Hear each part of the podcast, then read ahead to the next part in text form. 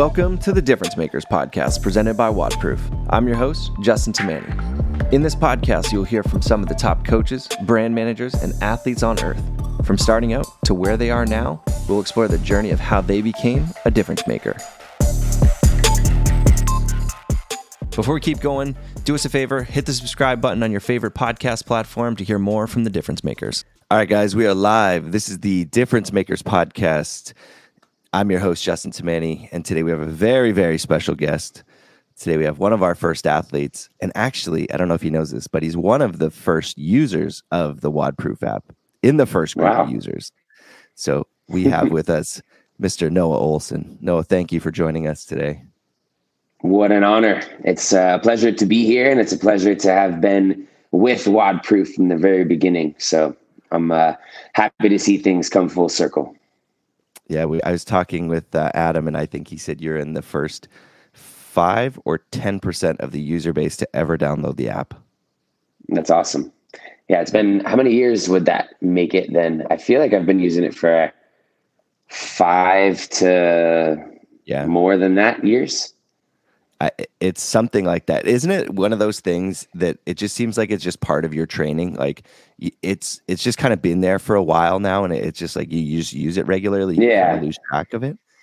Totally, no second thoughts to it. It's part of the routine. Yeah, I had the same thing when I was talking to Adam about um, just using the app and being involved in the ecosystem. Like, I don't know when I downloaded it. It was just like second nature to use it for different things, and it was just there. yeah. No, it's it's awesome, and it's cool to see how much it's advanced too over the years. This is, by the way, not necessarily an advertisement for WODProof. This is all just natural, but um, yeah, it's cool to see how much it has grown, all because of Adam kind of pushing the boundaries and innovating over the years. Yeah, no, I totally agree with you. So, Noah, how are you doing? We, I know you've been posting on your social media. You're coming off of the COVID recovery. How are you feeling mm-hmm. with everything and training? Yeah, it's uh, it's been an interesting process going through COVID. I, I wrote on social, like you said, I thought that I was never going to get it. I felt like I was in the clear. It had been so long, and we had done really well about just kind of being safe and smart. And it, uh, it, it, Joanne ended up getting it, and even three days after she had tested positive, I still felt fine and was testing negative. And so I thought like I just had some sort of super immunity and all my training had boosted my immune system, but uh, eventually it got me. And it was a, a rough week, you know. It definitely, I, I know people out there have had it way worse, but I did not feel good. Um, I had a few days and nights of like cold sweats, feverish, really achy, just very fatigued and tired, a little bit of congestion now, but all of that is behind me. Um, the only residual about a week out from having COVID now is that congestion and then still some post exercise fatigue. Like on days when I thought that I was totally fine, I'd go to the gym and start working out. And once my heart rate really elevated and I got into some of the more intense stuff, that was when it hit me. And I was like, okay, maybe there's still some lingering side effects from this. Yeah. Okay. So then, how does that figure or factor into uh, building up to Wodapalooza coming up in just over a week here? Yeah, you know the timing. You could. It all depends on perspective. It could be super ideal that I got it a couple weeks ahead and just got it out of my system, and hopefully by the time Wodapalooza rolls around next week, I'm totally fine. That residual fatigue is gone, and I'm not at risk of getting sick that weekend because I think there are people that maybe have avoided it. If if I were to get it this week, that would suck because then going into next week, I'd still be feeling it. Um, I, I, just I recognize that the timing could have been way worse. So I'm hoping that the timing was actually ideal, and uh, I'll be able to go compete, be totally healthy, not worry about catching anything. Whereas uh, I think there are some people out there that I don't know. I'm curious to see what the after effects of a huge gathering like that look like during a time when COVID is spreading so much. Yeah. I think that's a that's a general concern. Then there's a lot of like big events that are still kind of going, but ha- a lot of people mm-hmm. have stepped back from. Um, Wodapalooza being an outdoors event makes it a very different setting and situation, even Yeah. people are in such close proximity.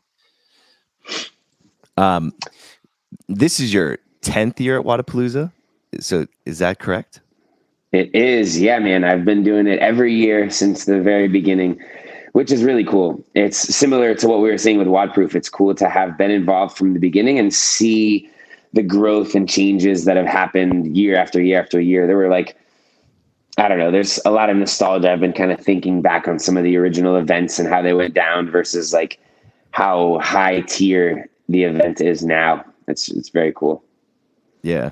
What were your of your like? What were your some of your excuse me early like fondest memories of Wodapalooza? Like those first few years. Like what do you remember there being that was like, you know, a little bit different Yeah. than what you would experience now?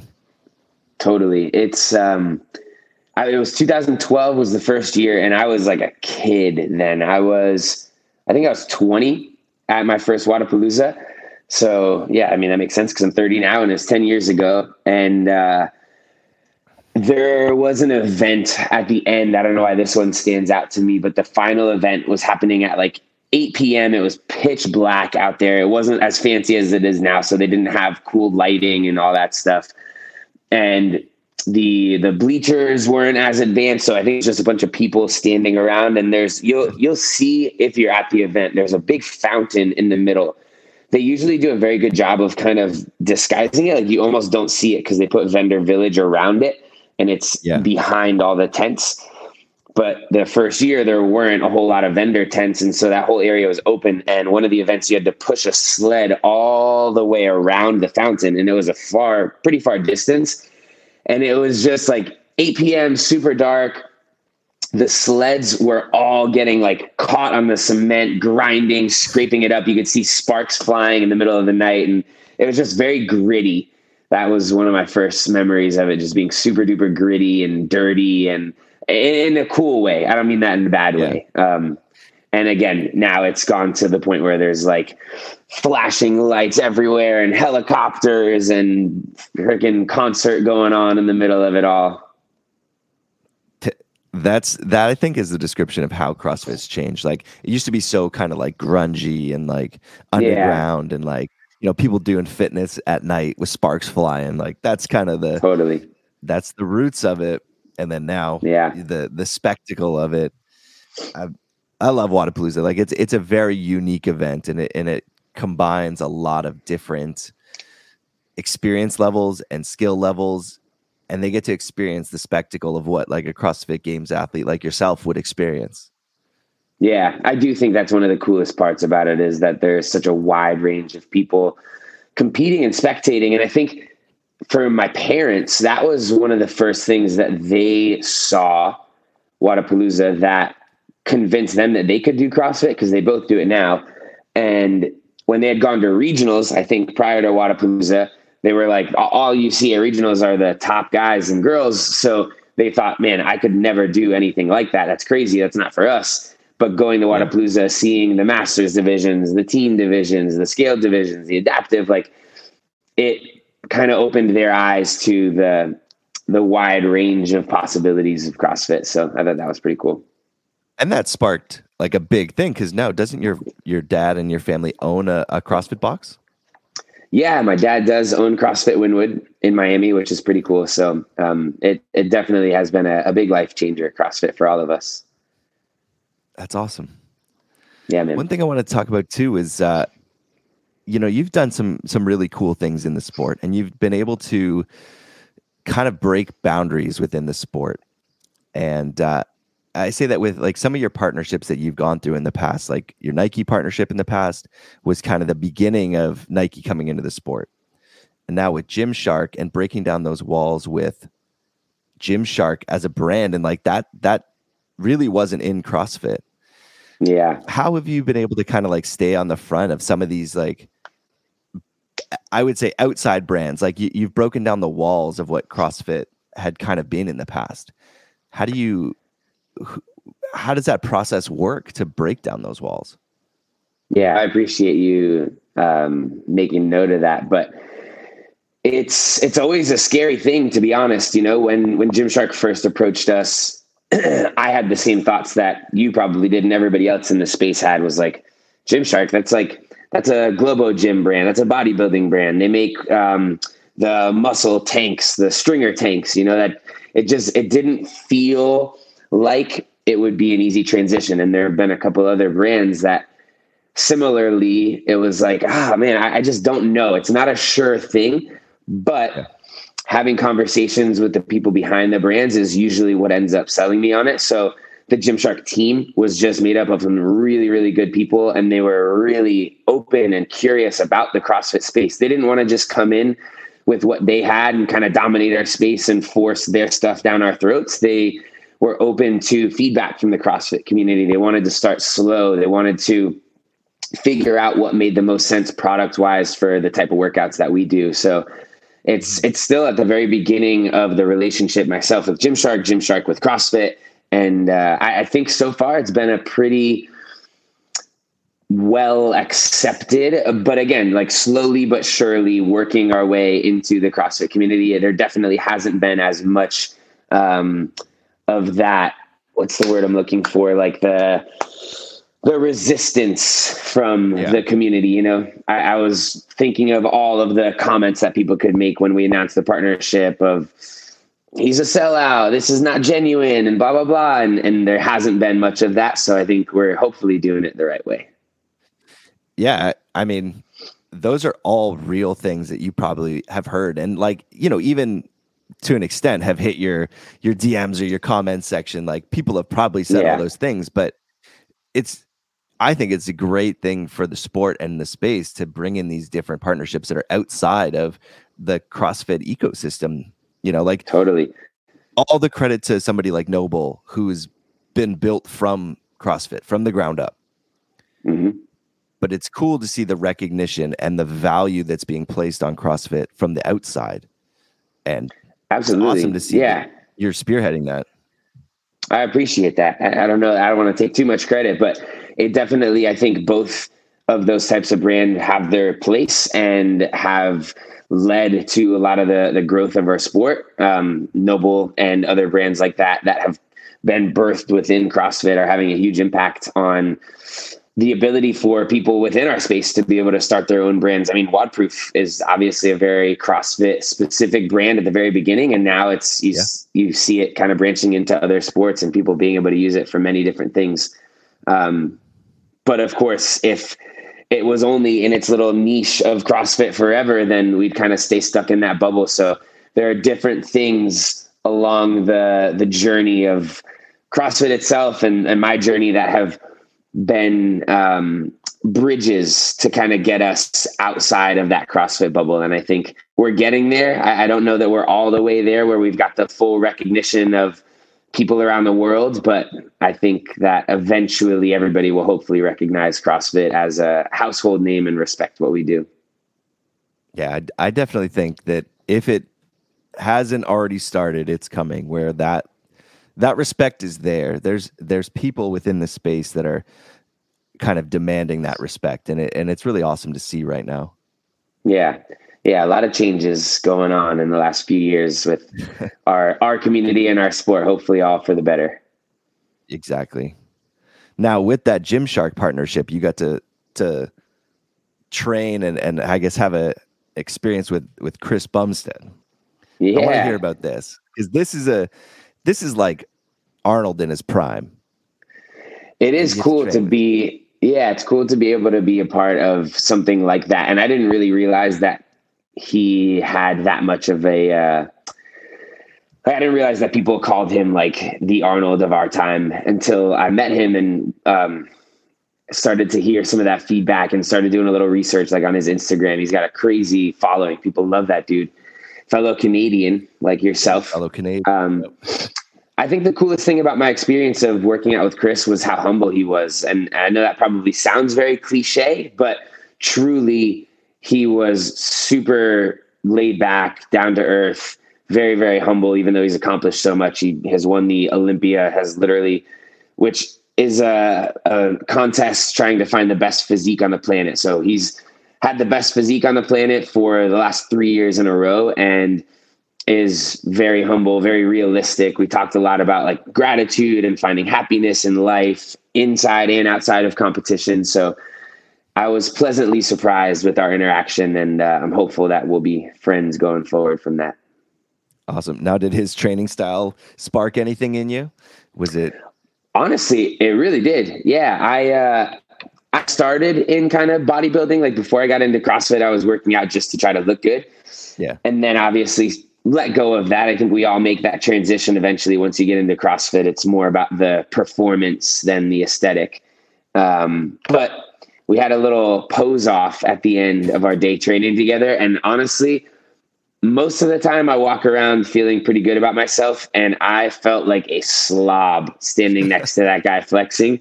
And it was like, whoa, I, I gotta like, I don't know if I clean my diet up or start doing some bodybuilding in addition to my CrossFit training. But uh, if that's what's possible and this is what I'm working with, I, I got some work to do.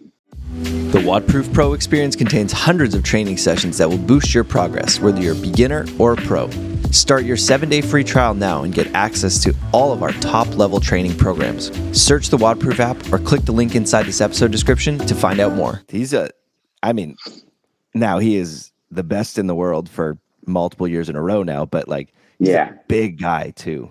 Yeah, yeah, he is. I think he's six one, maybe six something, 240, I think is his cap in his yeah. category. But it was cool. It's and that's another. It's a good. That was a good transition on your part, talking about kind of branching outside of just the CrossFit world. That was one of the main reasons that I was so excited to work with Gymshark was the opportunity to collaborate with some other athletes in other sports and try to bridge that gap and find that mutual respect. And that was something that that weekend with Chris, and then another weekend we did with a, a handful of other Gymshark athletes. Yeah, like we we left the weekend, I think, with a mutual respect for each other's sports and professions and what we do. And now there's this kind of network of support between myself and these other athletes that didn't really exist before we had that chance to connect.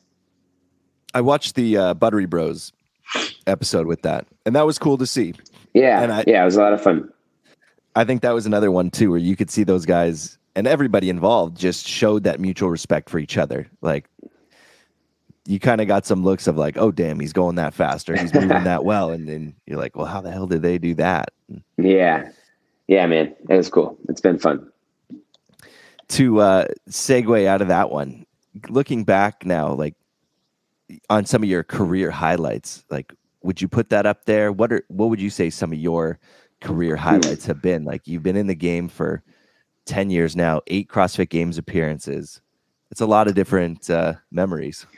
Yeah, yeah, man, we're going deep on that. That's something that I could probably ponder for a while and uh, really bring out some thoughts, memories, emotions. Um, I think competitively that that there would probably have to be some categories in terms of um, impact on my career and my life. Like competitively, there are some pretty amazing memories that I have um, experiences. There are some amazing travel opportunities that I've had. People like best friends and relationships that have come out of my 10 years in doing this. Those are all very, very significant. So to look back on those, I'd have to probably branch it out. Um, but I'll, I'll, rattle through. Let's let's just say one of each. Um, right, let's see one of each.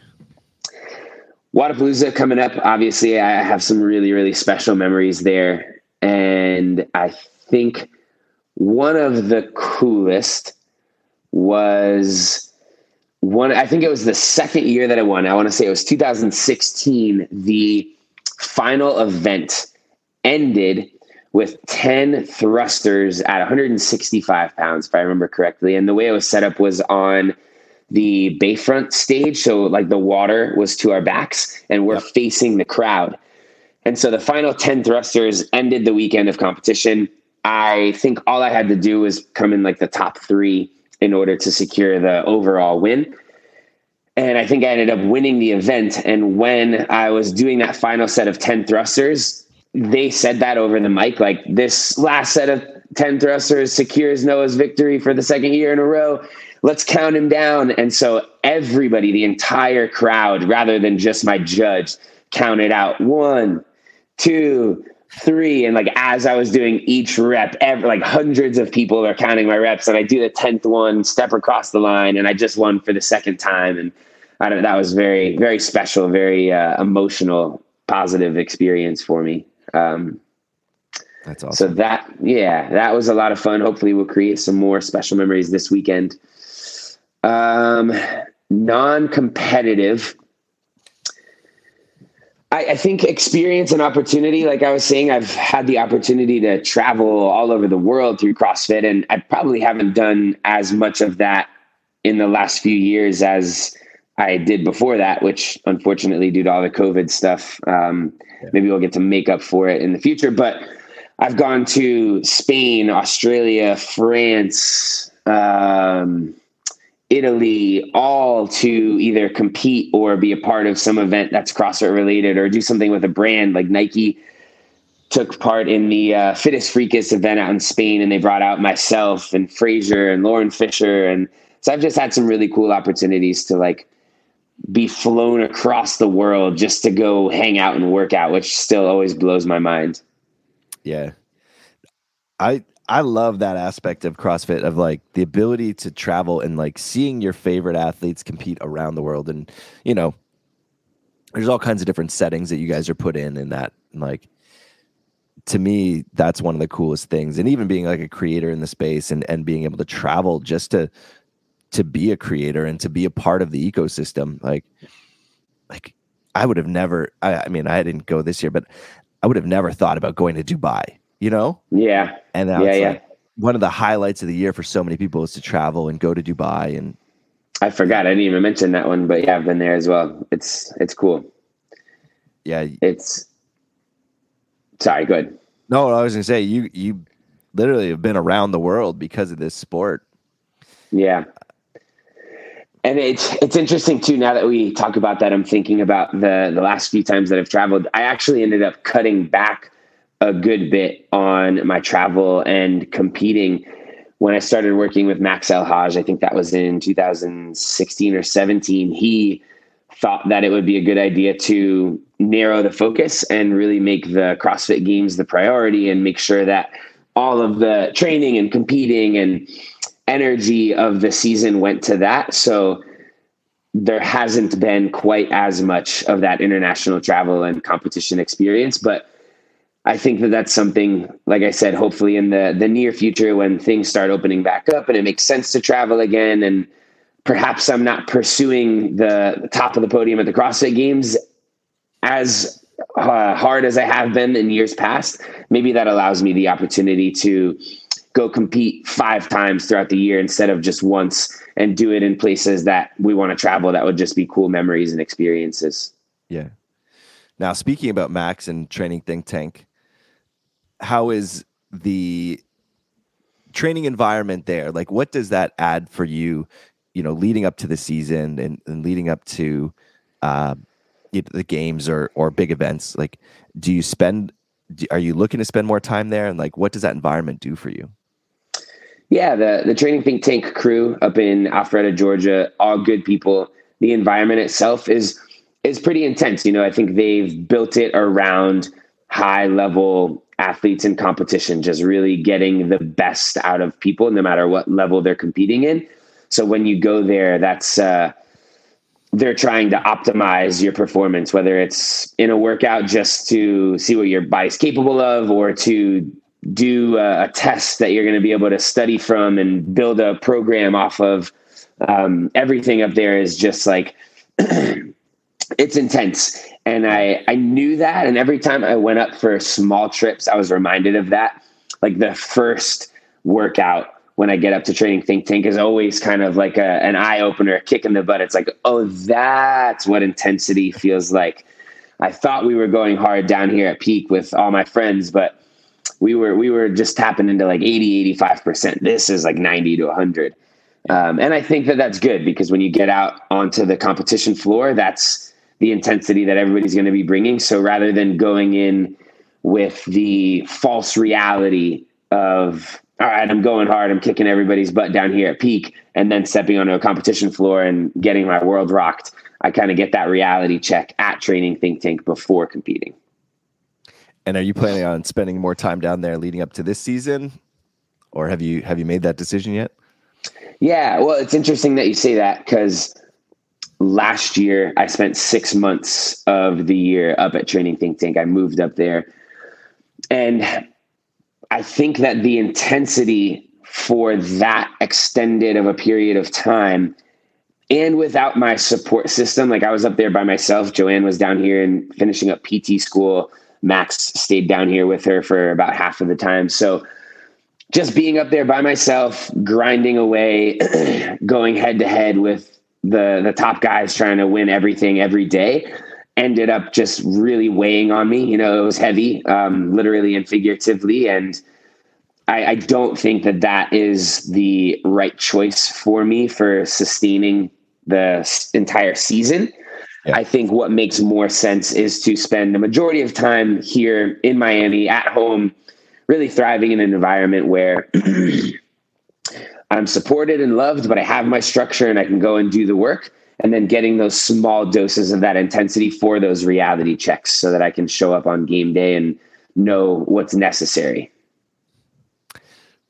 Yeah. No, that's awesome. I, I always thought that training at that high of an intensity would be a very challenging thing to do. And talking to some people who have who have been in environments similar to that, like that mental grind's got to be got to weigh on you pretty heavy. Yeah.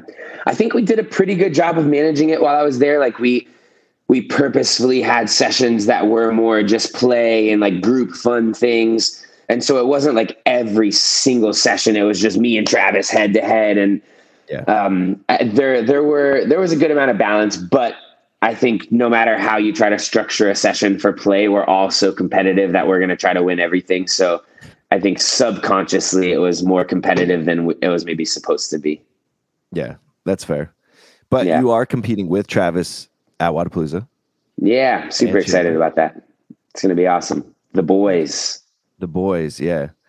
Are you uh when when you guys compete in that team environment cuz you guys you guys have done team before, correct?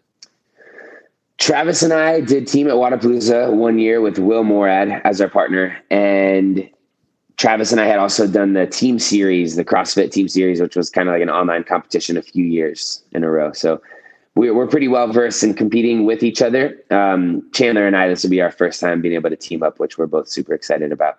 Awesome. Now, do you guys treat it differently, or do you see a different side of of Travis when you guys are competing together as opposed to against each other? Uh yeah, I mean it's it's definitely different. It's funny. Chandler said the other day he's um, excited for us to be pointing our weapons away from him this time. He said usually we're all we're all duking it out, coming for each other's throats, and now we're joining forces and pointing them at everybody else. So I'm excited, man. There's actually it's it's a funny psychological realization that I had the other day when I talk about competing on team. I, I have a little bit more of this like fire and passion, and I use the words like dominate and crush it, and like really, really want to represent for our squad versus when I'm competing individually, I feel like I'm a little bit more timid in saying stuff like that. So I don't know. There's this spark that I'm excited to go uh, light up in a week. Nice. Now, now, kind of speaking about that that spark and that you know that that intensity, I guess. When you've really crushed events like at the games, like like Mary in 2019, do you know mm-hmm. you're gonna, you know, do you know that okay, this is uh this is I don't want to say this is a layup, but like this is something that I know I can go and get? Or do you just like approach every workout the same and like I'm gonna go do what I need to do? I would say a little bit more, probably a combination of those two thoughts. When they announced Mary in particular, I remember thinking, like, oh man, this could be a really, really good one for me. But it wasn't like, all right, automatically, this is going to be a good one. I'm set. I don't have to worry about it. There's no nerves. It was almost not that it made me more nervous, but it just made me think like, all right, because this could be a really good one, I have to make sure that I execute. I need to take advantage of this. What if I remember thinking about the pull ups? I was like, if I try to go out unbroken, this is 20 minutes doing sets of 15 all the way. What if I blow up? And then it could go from like potentially winning it to maybe coming in last place just because you went out too hot and like weren't able to sustain that. Um, and obviously, I was able to execute pretty well on it, but it, it definitely wasn't this thing where uh, I took the floor with swag and was like, all right, I'm about to crush this. I definitely still had the same nerves that I had for an event that maybe wouldn't have been in my wheelhouse. With the WODProof Pro experience, you'll get instant access to training programs from some of the best coaches on the planet. From full training programs in the gym and at home to movement specific programs for weightlifting, gymnastics, engine, endurance, rowing, and more. We have a program that is designed for your needs, whether you are a beginner or a pro. Do you approach most of the games workouts or most of those competitive workouts the same or way, or do you ever have that like little edge to you? Yeah, I mean, I think it depends on what the competition looks like. If we're at the CrossFit Games, everybody there is so good that there is almost never the time when it's like, all right, this is going to be a layup. I'm going to smoke everybody here. Um, unless it's like ah, like a handstand hold, that would be something that I feel like, all right, I, I feel like I should probably be able to like definitely be in the, the top three here. Um, yeah. Other than that, no matter what the event is, everybody else is so good that you never know who can step up to the plate and crush it. So uh, I feel like rarely do I have that confidence unless I'm maybe at like a maybe it's a Wodapalooza and it's a much narrower field and you kind of know what some of the strengths and weaknesses of the guys that you're going up against are and there's a workout that comes out that's like really in your wheelhouse that would be a time when I'd be like giddy with excitement that I get to go out and crush an event or like regionals, right? Regionals back yeah. in the day, always a much narrower field because you've been competing with the same handful of guys for the last five or six years. You kind of know where you stack up on certain things. And so there were definitely regionals workouts that would come out where I was like, all right, this one's mine. I'm going to go take this. Yeah. That, yeah, that makes sense. Like it is way different and narrowing that field down makes a lot of sense because of the CrossFit games. You're right. Like anybody is, it's anybody's game for a lot of the workouts. Totally. Um, now looking back on some other, uh, some other things, like I wanted to ask you about, uh, grid. Oh, baby, the grid league. Grid Throwback. League, pulling it back. Now, when you were competing in grid, you were in uh, California. Uh, mm-hmm did you what did you think of that as a sport and as a I don't want to say organization, but what did you think of that as a sport and participating in that? Like you were in that first wave of of the grid league. The grid was really exciting when it first came around because it felt like at that time, I think that was 2014, it really felt like the professionalization of CrossFit because a lot of us, excuse me, a lot of us that were competing back in that time had a couple sponsors here and there, would make a little bit of prize money, but I don't think anybody was comfortably and confidently making a living off of competing in CrossFit six, seven years ago. And so when the Grid League came around and there were teams that had coaches and logos and mascots and you were getting a salary. Like that was the biggest thing. Like you're guaranteed money. You're going to get a paycheck. That's we had never been guaranteed anything you know? Prior to that you show up to a competition and you take last you get zero dollars. You win you get the whole thing but it's like nothing was ever guaranteed. So the fact that you had guaranteed money and a uniform was also pretty cool. There were just a lot of things about it that made it feel like all right, I'm a I'm a pro athlete for real now. Yeah. Now, is that something that you would do again if that opportunity came back up, or would that be a little part of the past?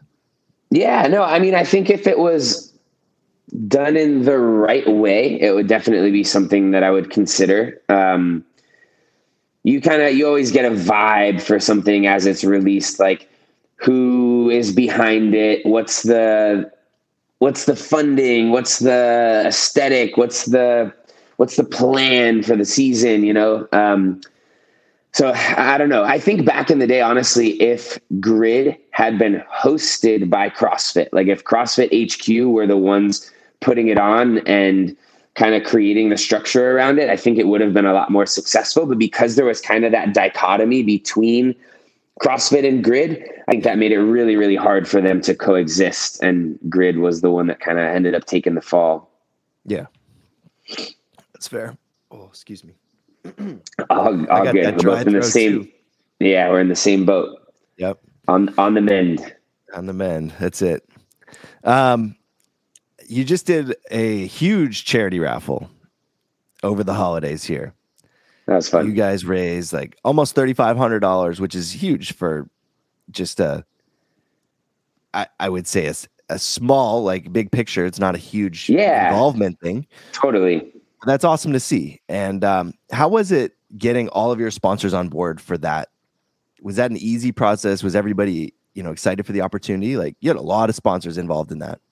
Yeah, man, it's it's something that I like to try to do every year, something to be able to give back to the community. So obviously that was the first thing that I was thinking of, like all of my fans and followers, what can I do that would be really cool for them, give them an opportunity to to win and just kind of um, gift some stuff to them.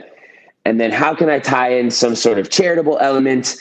And I've been connected with Scott from Battle Cancer for a while. They hosted an event at my dad's gym after Wodapalooza a few years ago, and I know they're doing some really cool stuff. So that was awesome to be able to support their organization.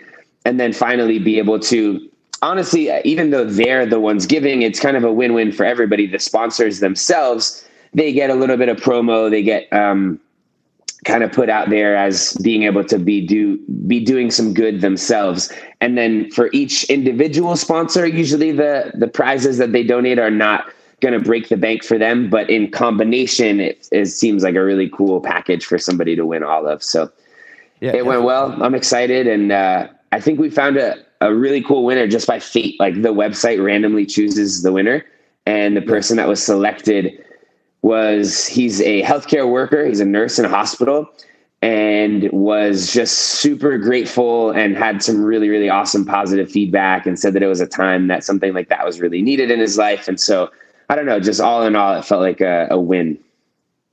That's awesome. I love hearing that. yeah yeah man Nurses, healthcare workers, they're going through a lot right now. yeah for sure good to be able to hook them up Exactly. Um, with uh, excuse me.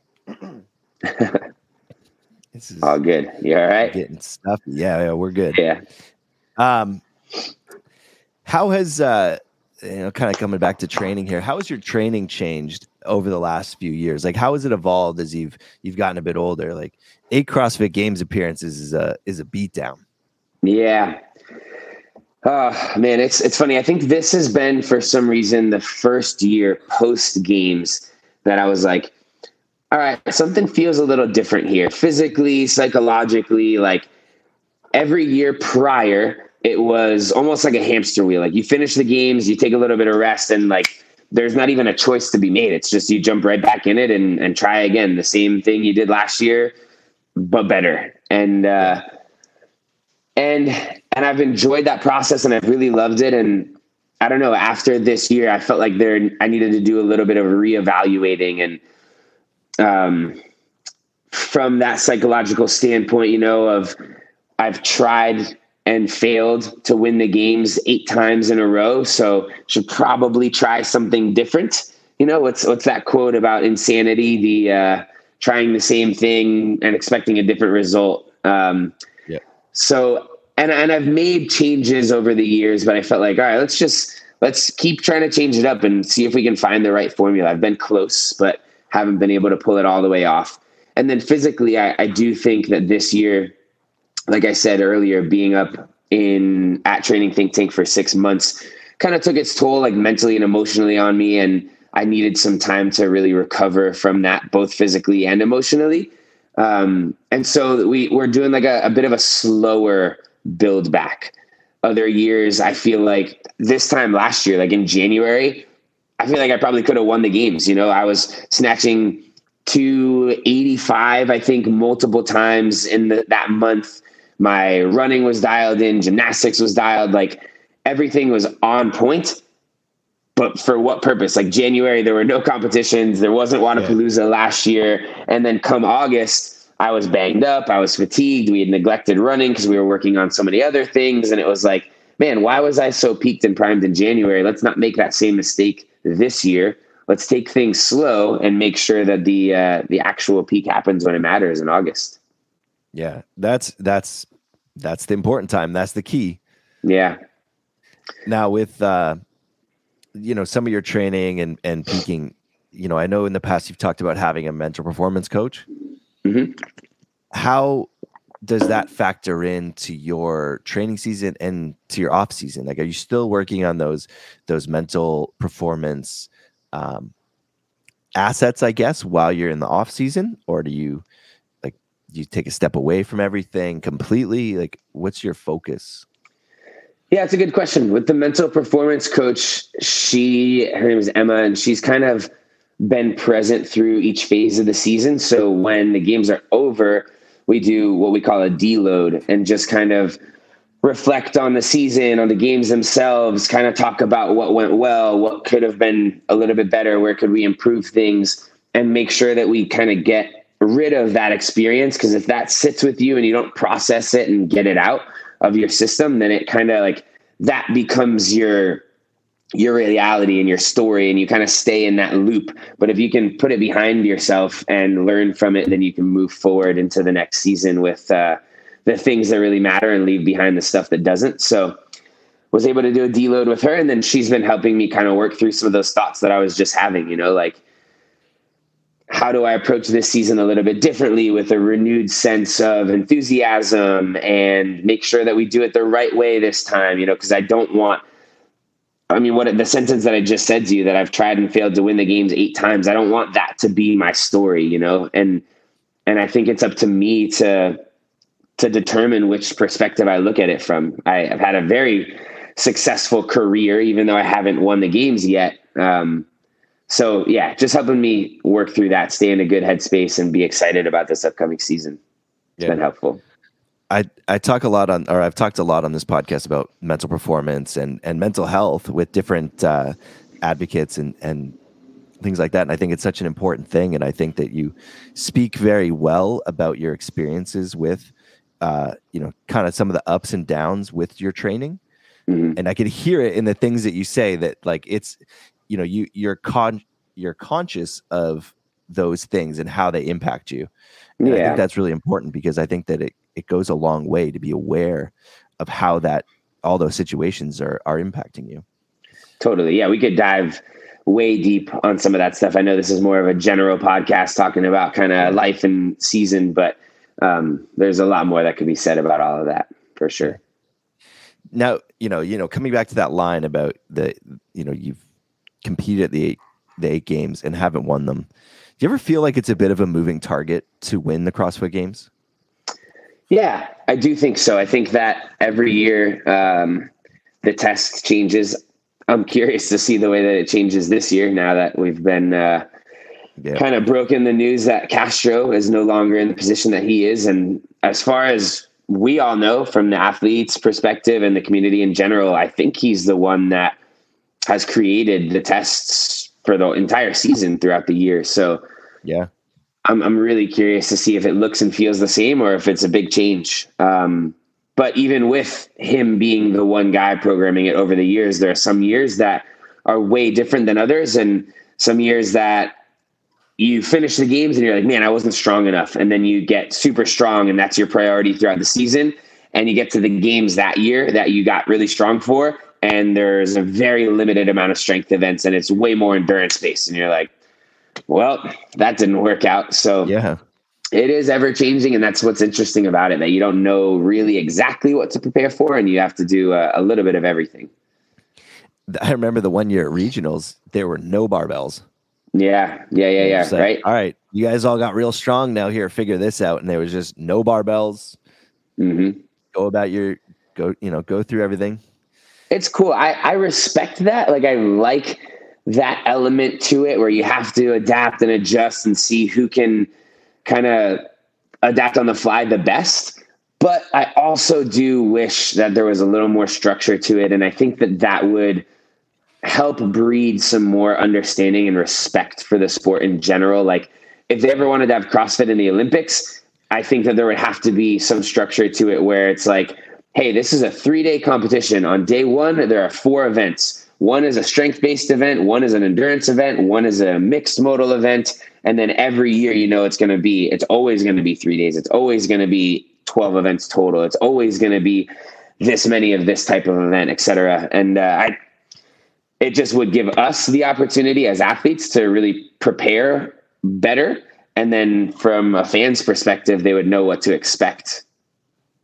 Yeah.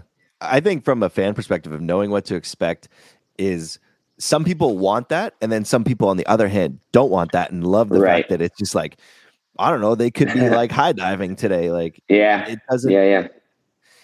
there there is that little bit of in well it's unknown and unknowable right that's the beauty Mhm. of, of crossfit but at the same time people want to kind of know what's going on Yeah. so Yeah, I, I agree with you. I don't know what the uh, what the right answer is there, but again, I'm I'm very curious to see what the season looks like now with that big change. yeah i think we're going to see some some changes and the fact that castro you know puts so much time and effort in it seems like from the outside into programming the workouts and fine tuning the workouts and you know it's not to say that whoever comes in isn't going to do that but he puts it seems like a lot of time in to Mhm. making sure these these tests are are very well tuned and and fit the environment and fit the setting and um you just hope that they put that same amount of effort in that that was being put in in the past Yeah, I agree. I've got a ton of respect for Dave. I have only ever had super positive experiences and interactions with him. Um, I don't know how I feel about the the decision that was going to be made, and I don't know if we want to go that direction. We don't have to get um, get political on it, but Yeah. I, I I will definitely tip my hat to him because I think he's had a huge impact on the sport. I mean, it freaking started in his backyard, you know. So Yeah. props to Dave and everything that he's done for us, and I hope that uh, it can be just a platform for the sport to continue to grow based on what he began it with. Yeah, I agree. Now, kind of speaking about his backyard, was there in 2020 when you know it was just the five men, five women competing at that final stage of the games? Was there something like different about that? I mean, obviously it was a different experience, but was there something that hit a little different competing at the ranch when it was just the five of you guys? Was that Yeah, it was definitely uh, a unique experience. That was probably one of my more memorable games experiences. Um, ah, I don't even know how to describe it. It was it was very like what's the word? The vibe was very like dark and ominous and quiet like because there were no fans there, minimal amount of um, judges and people setting up the event and athletes in general. It was just like eerily quiet. That was one of the weirdest things about it. They didn't have music playing. Um, so there were some kind of cool intimate moments that we were able to have with either judges or fellow athletes or whatever that may have been. But all in all, it, it lacked a lot of the, uh, the energy that makes the games as special as they usually are. yeah? So Was that you know that element of it being quiet did it add to the environment like you know i just remember that bar muscle up shouldered overhead workout and listening to the broadcast it's like you can almost hear people talking yeah, yeah. I- mean, it was weird. It's it's kind of like it reminded me of just working out in the gym. I mean, in the gym usually you have music going, but Yeah. it just felt like you and a couple of your training partners by your side working out while people are hanging out maybe after the last class or whatever. It just it didn't feel as like spotlight all eyes on you as it does when you're taking the competition floor and there's bleachers all around you. It was it was just weird and different. yeah But I'm glad I'm really glad that I was a part of it. yeah i was gonna say would you do it again if you had that opportunity Yeah. I mean, it was a once in a lifetime thing, you know, like in the CrossFit history books, I'm one of five guys that got to experience that, and it may never happen again in that way. So uh, I'm really glad that I was there. well let's hope that doesn't happen in that way again right? Yeah. Fingers Um, crossed. yeah exactly now i see your shirt there happy but hungry tell me about the brand i i was just on the website i'm looking at it tell me about your brand i know you've had it for a little while you've had that slogan but how did that how did the uh, slogan start Yeah. Happy but hungry is something that is kind of special to me. It's the way that I like to live my life. Um, and I think that it's just kind of like, honestly, the brand itself, I think, is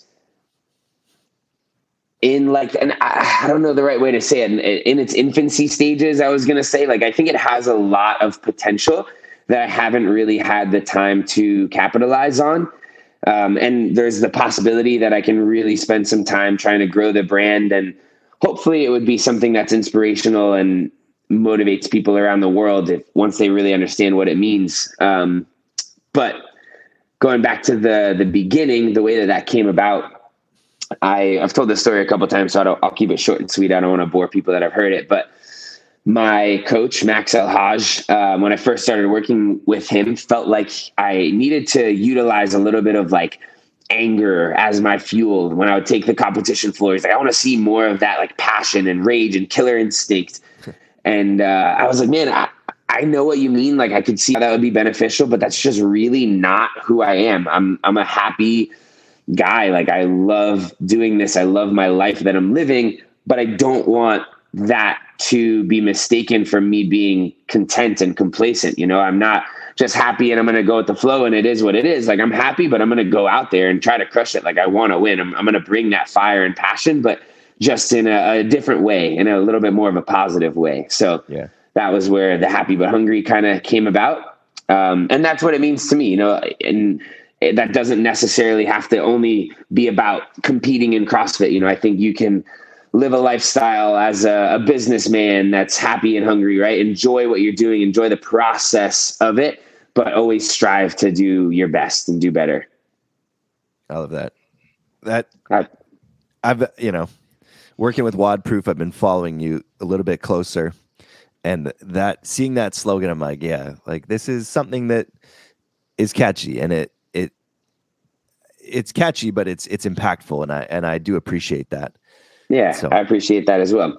I, I think it's a, a, model of sustainability for me, is what I realized over the years, right? Like if you have too much of either, it's it's not going to work, right? If you're if you're too hungry and you're just grinding away and you don't have that element of enjoying the process, you're going to burn out and it's not going to last very long and you're going to regret like just the the memories that you have of the grind. Um, and then if, on the other side of things, if you're too happy and you're just having a ton of fun and not working hard enough, then you're not going to be able to accomplish a whole lot of the stuff that's at the top top level that I myself am chasing. So I feel like finding the perfect balance of both allows me to be able to do it for a very long time and hopefully do it to the best of my ability. Yeah, I like that. I like that a lot. Appreciate it.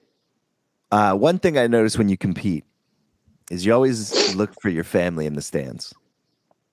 Every yeah. event before and after, you're you're eyeing the stands up. Yeah, looking for, for your family. Is it more? Is it family or is it Joanne? Is it more? It's both. Yeah, usually yeah. Joanne is with my family, so they're they're bunched together. Uh, Joanne is definitely my target. Like I'm trying to find her, and it just kind of provides me with a, a sense of comfort. You know that no matter how whatever I'm about to do goes, she's there. She's going to be there for me. She's at the finish line. You know, I can go celebrate with her if I crush it, and I can go be consoled by her if I get crushed by it. So I don't know. It just gives me uh, that sense of comfort for sure. Yeah. One of my favorite pictures of you that uh, I took at the games is you kind of kneeling on your one knee, like looking up at the stands after the clean ladder event, and you're just like eyes are locked in yeah, that's cool. I remember that. That's awesome. Yeah. I love that photo too. Appreciate you. Um, on that note, what's uh, we'll we'll wrap it up here. But what's the 2022 season looking like after Wodapalooza? Is there anything you just open time, time to grind, or what do you got going on? Like I said before, I really am trying to find a way to approach this season that is exciting for me, something that I can be passionate about digging into. I felt that way last season. I was very passionate about my choice to go up to Training Think Tank, and that that really motivated me and inspired me through that season. Obviously, that didn't go as well as I had hoped, and so um, trying to find what that is this year, I have set the goal for myself that I want to compete at 12, sorry, not 12, 10 CrossFit Games individual uh, events in a row. So that would theoretically be at least two more beyond this. Um, I also obviously have always competed with the goal of trying to win the CrossFit Games. So if I'm able to accomplish both of those, win it somewhere along the way in the next two years, I'll be the happiest guy in the world and be able to do whatever I do next with a, a big full heart. Um, so that for sure is the plan. Compete individually for the next two years. Try to win it, both of them. Um, but if I only get one, that's okay with me too. So just stay as healthy and happy as I can along the way, and that's all I got for you for now. Awesome. Noah, thanks so much. We appreciate your authenticity. We appreciate uh, you always putting yourself out there in the community. And uh, from me and from the WODProof family, thanks so much for joining us. And uh, dude, we really appreciate your time. Thank you, Justin. I appreciate you guys. Hope everyone enjoyed. All right. Take care, guys. With the WODProof Pro experience, you'll get instant access to training programs from some of the best coaches on the planet. From full training programs in the gym and at home to movement specific programs for weightlifting, gymnastics, engine, endurance, rowing, and more. We have a program that is designed for your needs, whether you are a beginner or a pro. Every training session introduces a series of questions Am I happy with my performance? Where could I have gone faster? When will I be ready to go again? For WODProof Pro athletes, also this question What can I learn from that workout? With a WODProof Pro subscription, you gain access to a complete training toolbox. From a full featured exercise log to side by side comparisons to the ability to record your heart rate right alongside your rounds and reps. You have at your fingertips everything you need to learn, to make progress, and to go into tomorrow's training more prepared than today's. The best athletes are the best students. And with your WODProof Pro subscription, you will have in your pocket the education you need to elevate your training and uncover the many lessons that every single workout offers you. Subscribe today so you can get better tomorrow.